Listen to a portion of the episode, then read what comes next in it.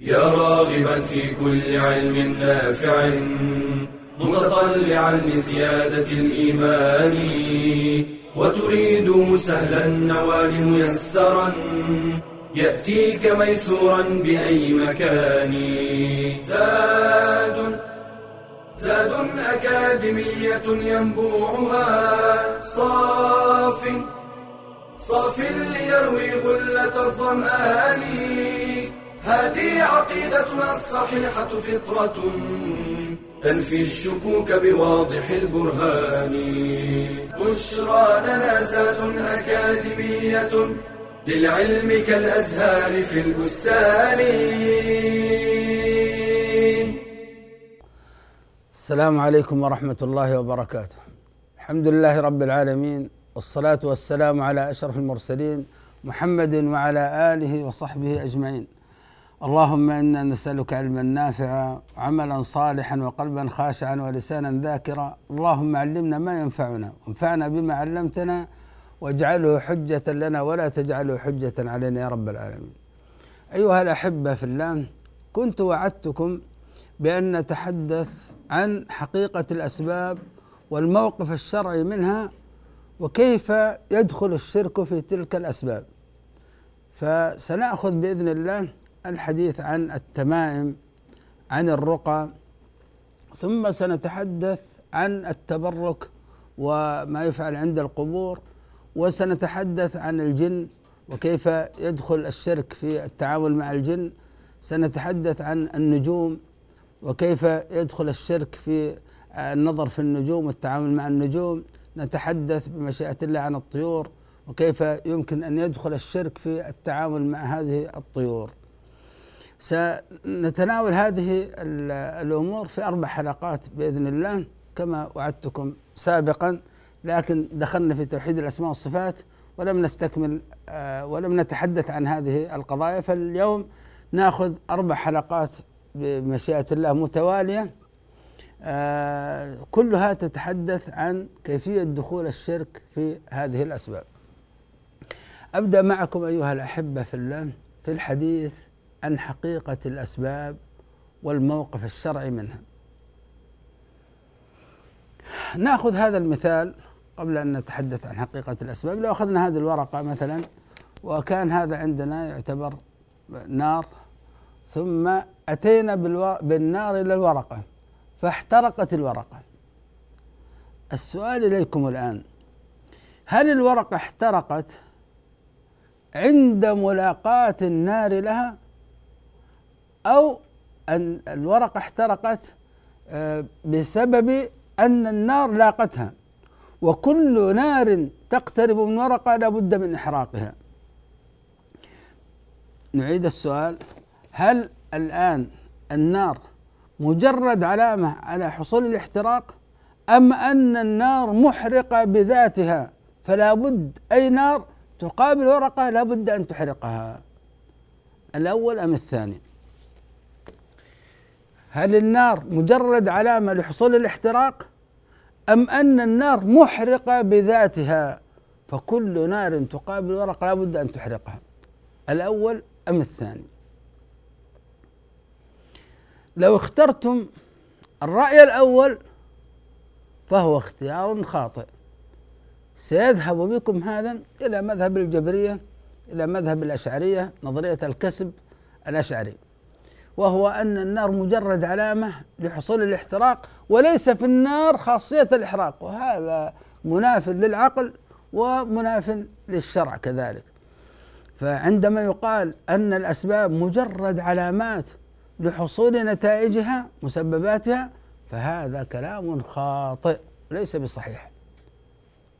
ولو اخترتم الثاني قلتم هو الرأي الثاني هو الرأي الصواب لذهبتم إلى مذهب المعتزلة الذين يرون أن الأسباب مؤثرة بذاتها وأن الإنسان خالق لفعله.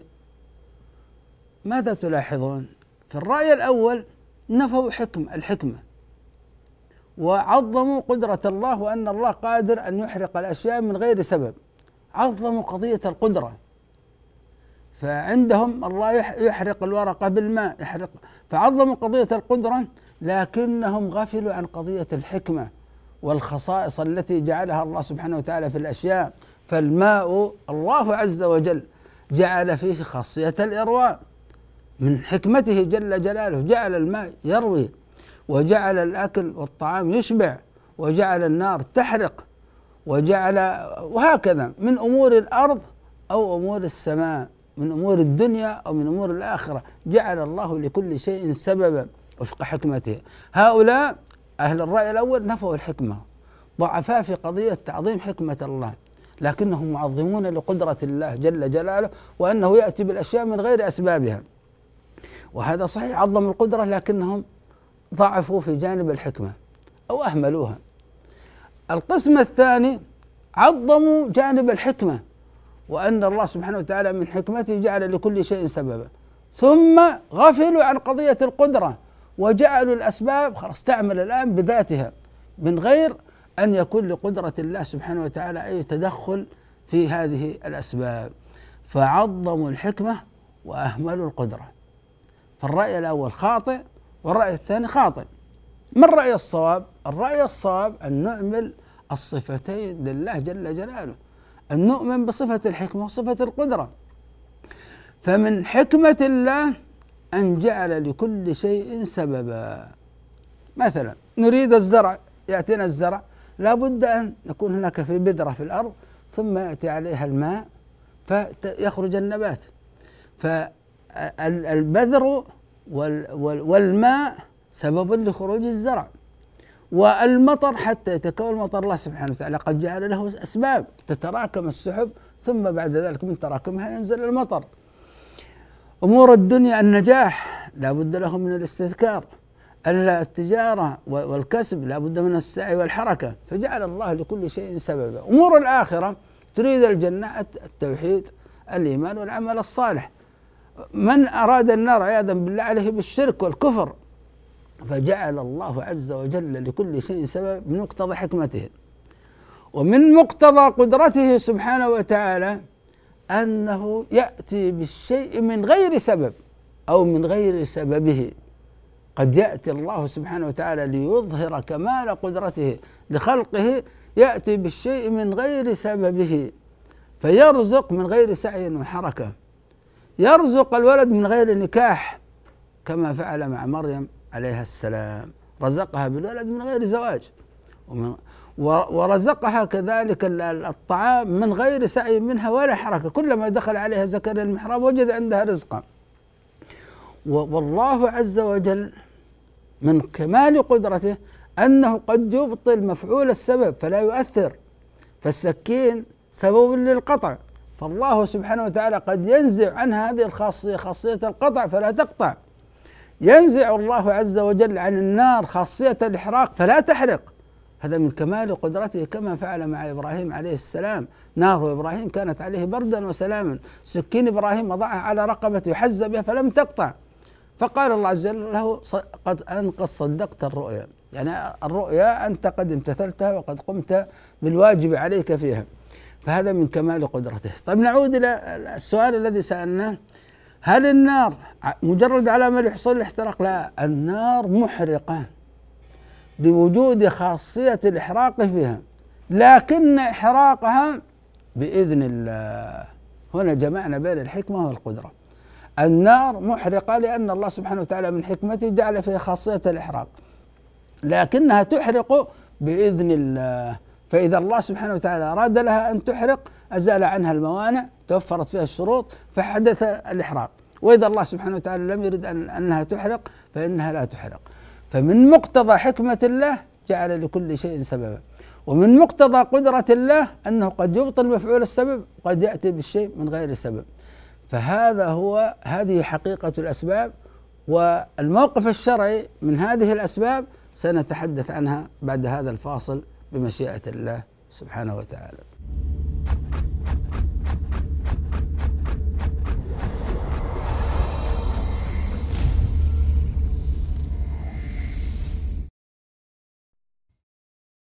خلق الله الإنسان مدنيا بطبعه.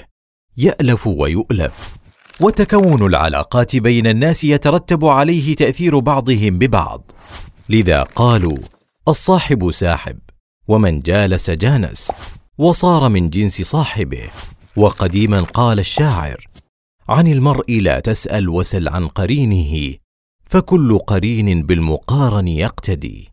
وكثيرا ما يدور في أذهان المربين المخلصين. مجموعة من الأسئلة المتعلقة بأصدقاء الولد. مع من يمشي يا ترى؟ من هو صاحبه؟ من هو جليسه؟ ماذا يفعلون الآن؟ في أي شيء يشتركون؟ فقد ينشأ الولد بارا طائعا حسن الخلق فينقلب على إثر الصحبة والعلاقات عاقا عاصيا. سيء الطبع فاحش اللسان. لذا كان لزاما على المربي أن يتفحص علاقات أبنائه وبناته والا يغفل عنها بحال وأن يؤسس في نفوس أولاده معنى العلاقة وعلى أي أساس تقوم وكيف يختارون أصدقاءهم. فليست القضية مجرد إلف وصحبة وإنما قضية دين وإيمان. عليها تنعقد المصائر يوم القيامة. فكل العلاقات والصداقات والزمالات الناشئة في الدنيا ستنقلب عداوة في الآخرة إلا ما كان منها مبنيا على تقوى من الله ورضوان.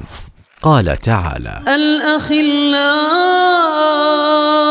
يومئذ بعضهم لبعض عدو الا المتقين فإذا رأى المربي صحبة خير دل عليها وشجعها ورعاها ودفعها إلى الطاعة وإذا رأى صحبة شر حذر منها وبين لأولاده سوء عواقبها وقبح نتائجها وذلك كله من طرف خفي لئلا يشعر الولد أنه مساق لا رأي له ولا اختيار. فإذا لاحظ المربي اتجاه الأبناء والبنات نحو تكوين الصداقات عبر وسائل التواصل الحديثة فمن الحسن توجيه هذه العلاقات للدعوة إلى الله. والتواصي بالحق والصبر والتزود من المعرفة واكتساب المهارات الجميلة ونشر العلم النافع كرفع مقال جميل وتشجيع كاتب متميز وغير ذلك. فإن من دل على خير فله مثل أجر فاعله.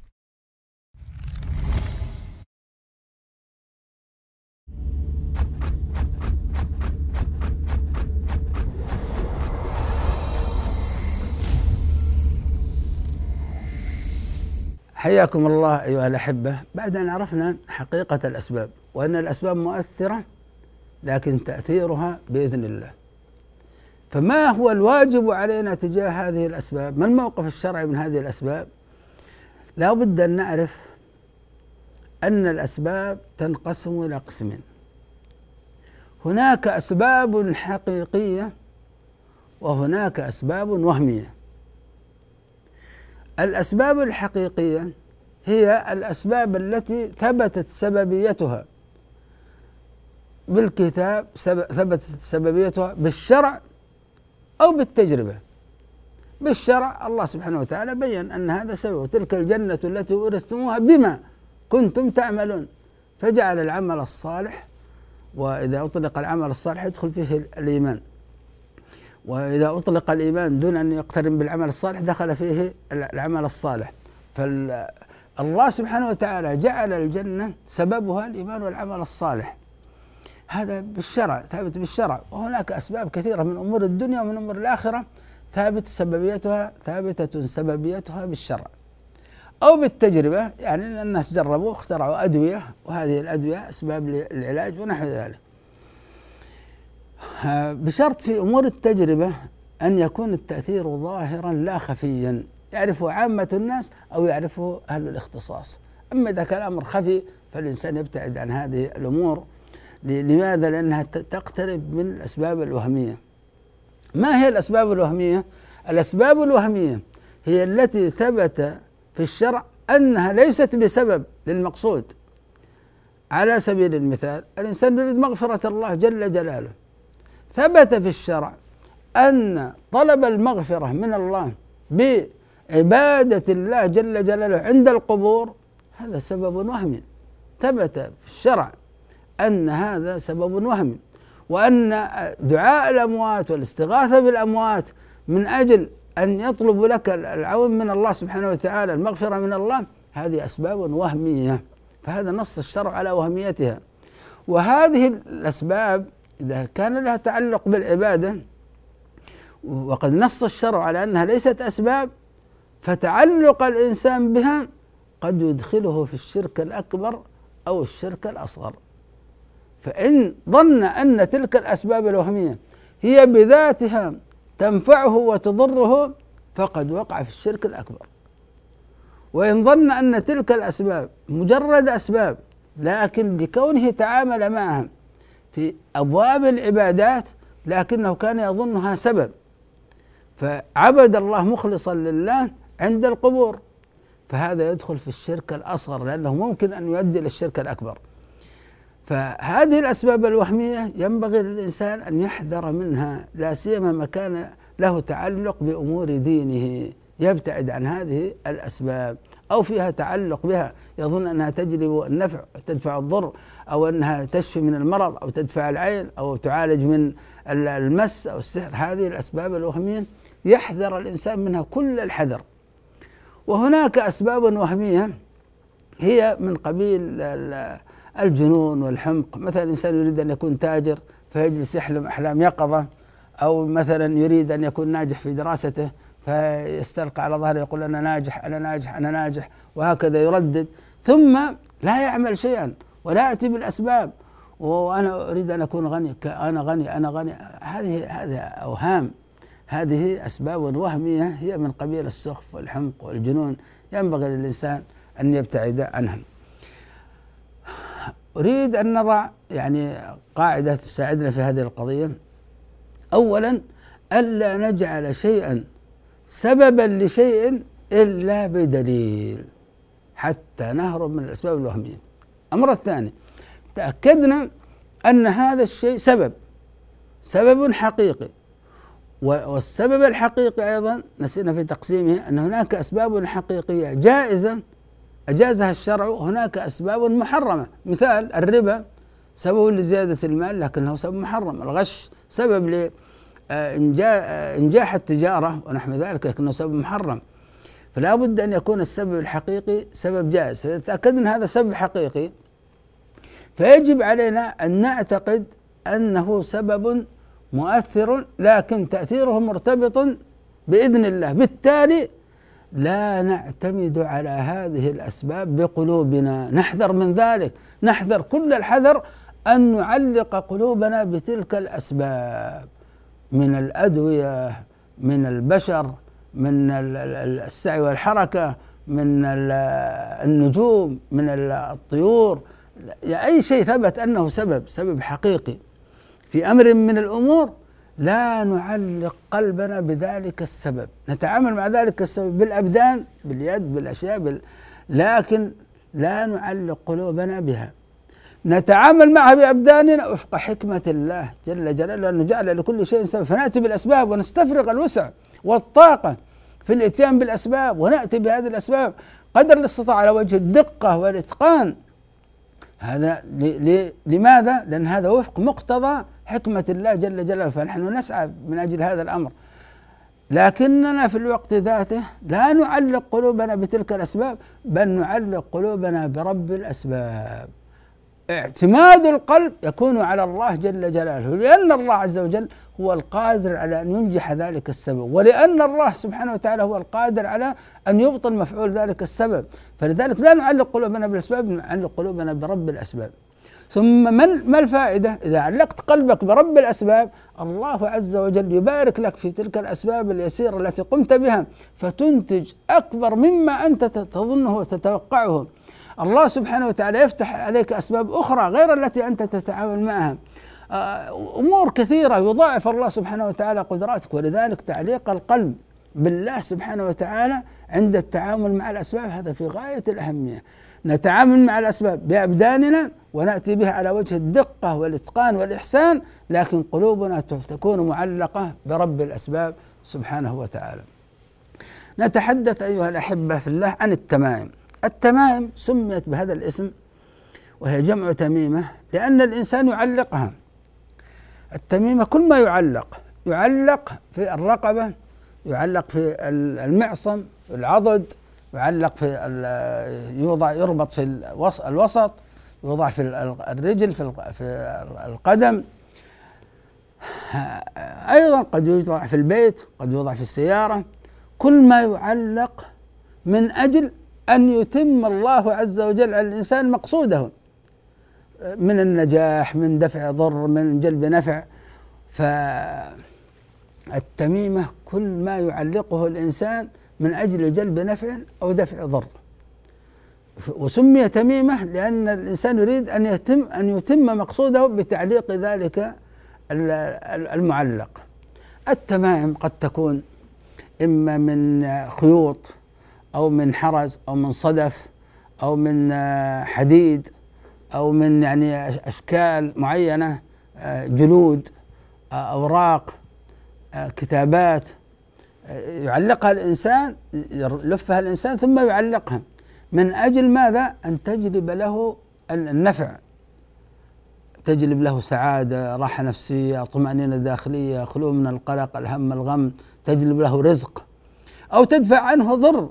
يعني مرض آه عين سحر آه مس من الجن آه تجعل مثلا تدفع عنه شرور البشر. فيضع هذه التميمة من أجل ذلك. هذه التمائم يا إخوان هذه أسباب الشرع بين أنها أسباب وهمية. هذه الخيوط وهذه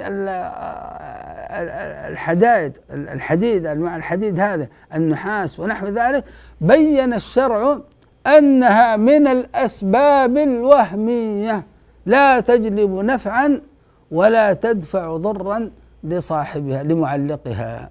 هي تنفع حديد ينفع في طهي ينفع في تصلح منه طعام تصلح منه آسف تصلح منه يعني صحن للطعام. أما أنك تجعلها وسائل للشفاء وجلب المنافع ونحو ذلك. هذه كلها من الأسباب الوهمية. ثبتت وهميتها بالشرع وثبتت وهميتها بالتجربة أن هذه امور لم تثبت طبيا والأطباء ينكرونها ويقولون هذه لا يمكن أن تكون. نأخذ فاصل ثم نعود ونكمل معكم الحديث عن التمام بمشيئة الله.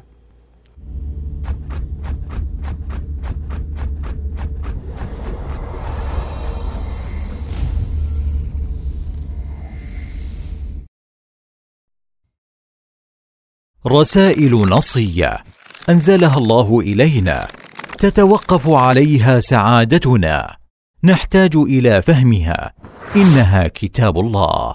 وتعلم التفسير واجب لقوله تعالى. كتاب أنزلناه إليك مبارك ليدبروا آياته وليتذكر أولو الألباب. والتدبر تأمل الألفاظ لمعرفة المعاني وبتركه تفوت الحكمة من إنزال القرآن. وقد كان السلف يجمعون بين حفظ القرآن وتعلمه والعمل به. قال ابن مسعود كان الرجل منا إذا تعلم عشر آيات لم يجاوزهن حتى يعرف معانيهن والعمل بهن ويفسر القرآن بالقرآن وبالسنة. وبأقوال الصحابة والتابعين ثم بما تقتضيه الكلمات من المعاني الشرعية أو اللغوية واختلاف المفسرين إما لفظي كقوله تعالى وقضى ربك ألا تعبدوا إلا إياه وبالوالدين إحسانا. قيل في معنى قضى أمر وقيل وصى. وقيل عهد والمعنى واحد. وإما اختلاف تنوع فتفسر الآية بعدة معان لا تعارض بينها فتصح كلها. كقوله تعالى وكأسا دهاقا قيل مملوءه وقيل متتابعه وقيل صافيه وإما اختلاف تضاد فيجب الترجيح بين المعاني بدلالة السياق أو غيره كتفسير الذي بيده عقدة النكاح بالولي وبالزوج وهو الراجح لدلالة المعنى عليه ومن أشكل عليه معنى آية فليرد المتشابه إلى المحكم ليكون الجميع محكما لا اختلاف فيه وخير القصص وأحسنه وأنفعه هو قصص القرآن فتعلمه وعلمه أهلك قال تعالى نحن نقص عليك أحسن القصص بما أوحينا إليك هذا القرآن وإن كنت من قبله لمن الغافلين.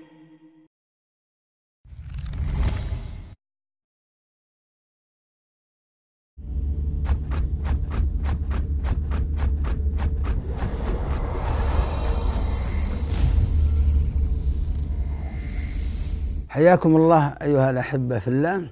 وصلنا عند التمائم آه، وأنها كل ما يعلق من أجل جلب نفع أو دفع ضر يعلق في, في الإنسان أو يعلق على دابته أو في منزله. هذه التمائم ورد فيها حديث عن النبي صلى الله عليه وسلم. هذا الحديث يرويه عمران بن حصين رضي الله تعالى عنه أن النبي صلى الله عليه وسلم رأى في رجل رأى رجلا في يده حلقة من صفر. وضعها يبحث هذه الحلقة اللي من الصفر هذه تذهب عنه يعني التنميل تذهب عنه الوهن الذي أصاب عضده. فقال له النبي صلى الله عليه وسلم ما هذه؟ قال من الواهنة. قال صلى الله عليه وسلم له انزعها فإنها لا تزيدك إلا وهنا فإنك لو مت وهي عليك ما أفلحت أبدا. آه. هذا الرجل علق هذه والآن يعني التمائم أنواعها كثيرة جدا ويضعونها في العضد من أجل يعني أن تزيل عنهم هذا الوهن وهذا التنميل الذي يقع. هذا النبي صلى الله عليه وسلم قال له انزعها أمره بنزعها. وهذا الدلالة على أن لبسها محرم تحريما مغلظا ولا ما يكون هذا الأمر. انزعها! ثم قال فإنها لا تزيدك إلا وهنا مبين أنها سبب للضرر الدنيوي. ثم قال له فإنك لو مت وهي عليك ما أفلحت أبدا. فبين أنها سبب للضرر الأخروي. فهذه التمائم بجميع أشكالها ينبغي للإنسان أن يحذرها. اليوم في عصرنا الحاضر صنعت تمائم أسميها تمائم حضارية. وهي تمام زمان التمام. يعني على شكل جزمة على شكل كذا على أشكال يعني سيئة. وهكذا يعني كثير من الناس يستحي أن يعلقها. أو إذا علقها تكون بشكل مخفي جدا. أما في عصر الحاضر صنعت تمائم الآن جديدة. هذه التمائم يكتبون عليها باور يعني تمائم الطاقة. توضع في الساعد توضع في يعني مثل يعني بأشكال جميلة وإما بشكل يعني نحيف جدا أو بشكل ساعة أو شكل كذا ومزخرفة. هذه تمائم هذه تمائم. لا يجوز للإنسان أن يلبسها حتى لو كان شكلها جميل لكنها تميمة. هو هي وضعت من أجل يقولون تعديل الطاقة. تجلب لك طاقة إيجابية يعني تجلب لك نفع تدفع عنك ضر. اذا هي تمائم. هي علقت من أجل جلب نفع أو دفع ضر فهي تمام. لا نغفل يا إخوان لا نغفل في مثل هذه القضايا ويدخل علينا الشرك إذا ألبس يعني شكل جميل. العجيب في الأمر أنه لو جاءنا جاءتنا هذه التمام من أهلها الأصليين يعني جاءتنا من الهند مثلا جاءتنا من اليابان جاءتنا من الصين وهم أهل هذه التمام التي تتعلق بالطاقة. وهي أصلا لها يعني آه، آثار دينية هي من ديانة الطاوية. لو جاءتنا مباشرة منهم ما قبلناها. لكن لما ذهبت إلى أمريكا وصنعت هناك واتتنا من جهة أمريكا أمريكا بعيدا عن الخرافات لا هذا غير صحيح. هذا غير صحيح. هذه التمائم لا يجوز للإنسان أن يلبسها. والعجيب أيضا أن بعض التمائم طورت وروج لها في الصيدليات. وسميت أساور مثلا ابن سينا. هذه الأساور. يعني يلبسها الإنسان يظن أنها يعني تجلب له نفع أو تدفع عنه ضر. لم تثبت يعني طبيا لكن لما وضعت بشكل جميل وأنها كذا ووضعت في الصيدليات مرت على الناس. مرة من المرات كنت أجلس بجوار شخص وهو يضع سوارة من ساورة ابن سينا. فكنت متردد أكلمه لا أكلمه أكلمه لا أكلمه وهو جالس بجانبي. فلما تأخر قلت سبحان الله هذا ما تأخر هذا الوقت إلا إن شاء الله أني أكلمه. ف وأول مرة أراه أنا. فجلست معه سألته قال والله ما تأخرت إلا من أجل أن تسألني. وأنا شعرت أنك طالب علم فأريد أن أسألك إيش رأيك في هذا؟ فقلت له يعني يعني ما الذي دعاك أن تلبسها هل صرفها لك طبيب؟ قال لا أمي أصرت على أن تلبسها فلما لبستها شفيت. فأنا يعني أنا كنت أعرف أنها أصلا لا تنفع ولا تضر وأنها غير صحيحة. أمي عندما لبستها شفيت أنا وقع في نفسي أنها ممكن تكون سبب الشفاء. هذا من الابتلاء يا إخوان هذا من الابتلاء أنه قد يبتلى الإنسان الذي يعرف أن هذا لا تنفع ولا تضر لأنه وهم توهم شفاه الله سبحانه وتعالى فارتبط هذا الشفاء بلبسه لهذه الاسوار فظن أنها تنفع أو تضر. هي لا تنفع ولا تضر ولم تثبت في الطب.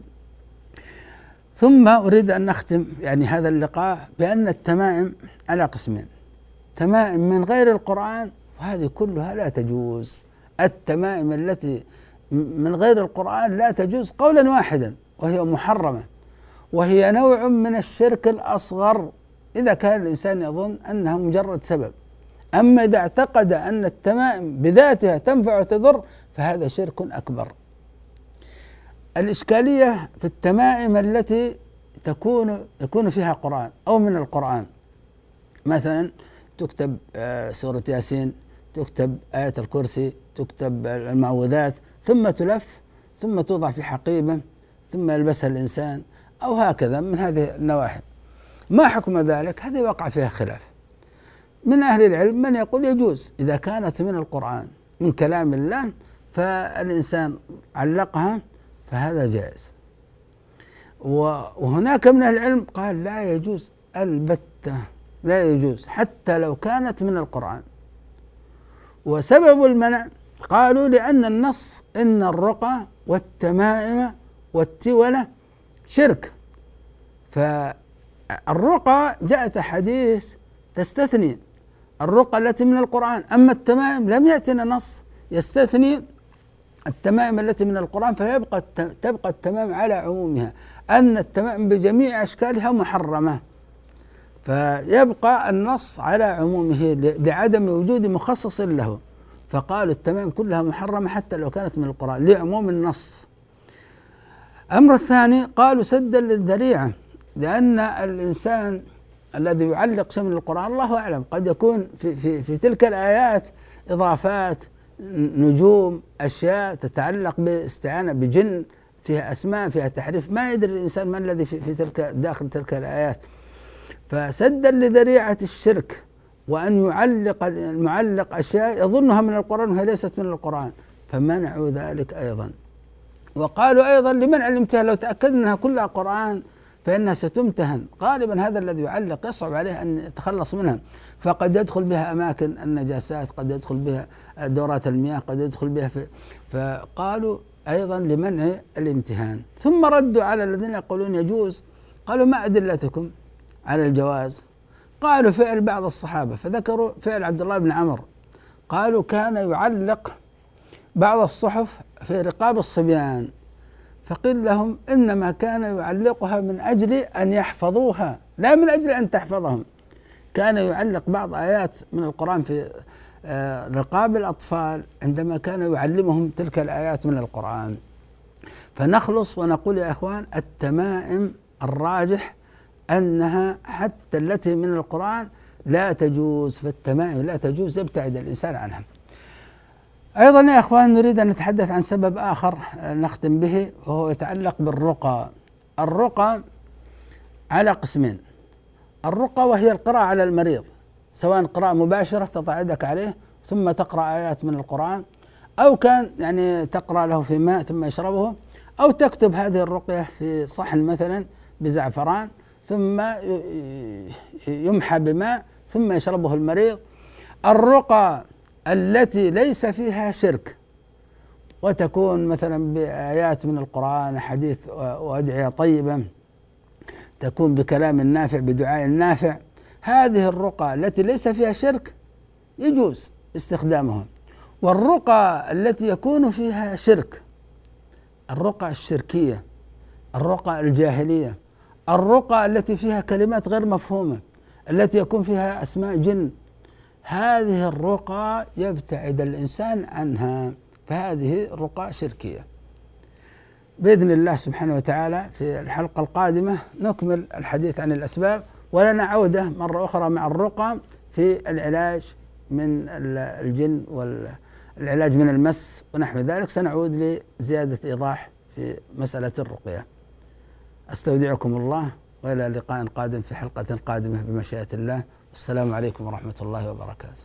يا راغبا في كل علم نافع متطلعا لزيادة الإيمان وتريد سهلا النوال ميسرا يأتيك ميسورا بأي مكان. زاد زاد أكاديمية ينبوعها صاف صاف ليروي غلة الظمآن. هذه عقيدتنا الصحيحة فطرة تنفي الشكوك بواضح البرهان. بشرى لنا زاد أكاديمية للعلم كالأزهار في البستان.